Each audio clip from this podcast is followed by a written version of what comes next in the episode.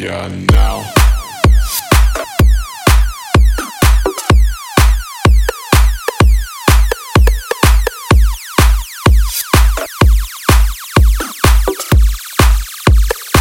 We bring the fire now.